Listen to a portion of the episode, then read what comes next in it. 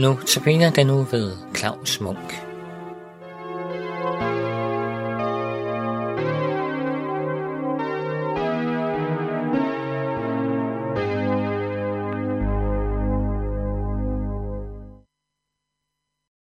I denne uges notabene andagtre ønsker jeg at komme ind på nogle af de steder i Bibelen, som har været mig til særlig hjælp i en svær tid.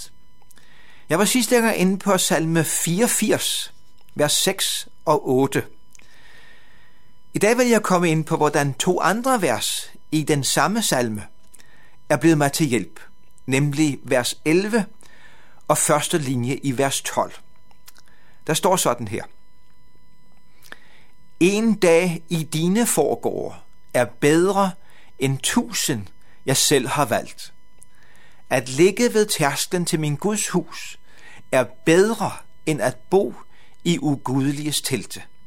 For Herren er sol og skjold. Hvor er det sandt, hvad forfatterne af denne salme begynder med at sige. En dag i dine foregårde er bedre end tusind, jeg selv har valgt. Altså, en dag i Guds nærhed, i fællesskab med Gud, på Guds vej. Det er bedre end tusind dage uden Gud, på afveje i forhold til Gud, hvor jeg går min egen vej. Det har jeg selv måttet sande af bitter erfaring. Det er ikke godt at følge sit eget hoved. Det mener vi ganske vist ofte. Det gælder om, at min vilje sker, tænker vi. Det er bedst, at mine planer lykkes. Men det er ikke sandt. Jeg har i hvert fald måttet se i øjnene, at det går galt, hvis jeg får min vilje i livets store spørgsmål. Ja, det er skæbnesvangert. Jeg går for tabt på den vej. For jeg vil mig selv, og se Guds forholdet, og jeg tager fejl. Går fejl af vejen. Derfor er det blevet vigtigt for mig at bede en bestemt bøn i fadervor med særlig vægt. Det drejer sig om den tredje bøn i fadervor. Ske din vilje. For hvis bare Guds vilje sker, så bliver alting godt. For han vil det bedste for mig. Han vil evigt liv i glæde og jubel. Og han har jo det store overblik, i modsætning til mig. Men det kan jo godt ske, at Guds vilje indebærer svære dage, modgang, sygdom og trængsler, sådan som mange jo oplever det i dag. og så mange kristne. Men det er alligevel bedst at være i Guds vilje. Det formulerer salmisterne på en meget malerisk måde. Vi læste det i vers 11, sidste del. At ligge ved tærsklen til min Guds hus er bedre end at bo i ugudeliges telte. At ligge på en tærskel er bestemt ikke rart, det ved vi.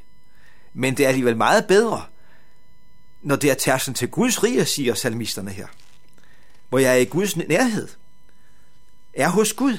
Det er meget bedre, end at nyde komfort og høj levestandard i ugudeliges telt på afstand af Gud. Hvorfor er det sådan? Jo, det svarer så første linje i vers 12 på hvor vi læste, for Herren er sol og skjold. Specielt dette med, at Herren er skjold, er blevet ekstra stort for mig. Allerede til Abraham lød det i sin tid fra Gud selv. Frygt ikke, Abraham. Jeg er dit skjold. Din løn skal blive meget stor. Tænk, hvilket budskab fra Gud til Abraham. Og sådan præsenterer Herren sig og omtales han mange steder i Bibelen, at han er skjold. Hvad ligger der i det? At Herren er mit skjold, og også vil være dit skjold, kære lytter. Ja, det får vi hjælp til at forstå, hvis vi tager vers 10 med. Jeg har ikke læst det før, men tager det med nu. Se til vort skjold, Gud. Se på din salvedes ansigt. Guds salvede er ifølge dette vers vort skjold. Men hvem er der Guds salvede? Guds Messias? Jo, det er helt klart ifølge Bibelen. Det er Jesus. Så når salmisten beder, se til vort skjold Gud, så beder han i virkeligheden om, at Gud vil se på Jesus. Jesus er vort skjold. Det er forunderligt stort at tænke på. For det betyder jo, at han dækker os for alle de ting, der ønsker at komme os til livs og ramme os. Først og fremmest dækker han os for Guds alt gennemtrængende blik.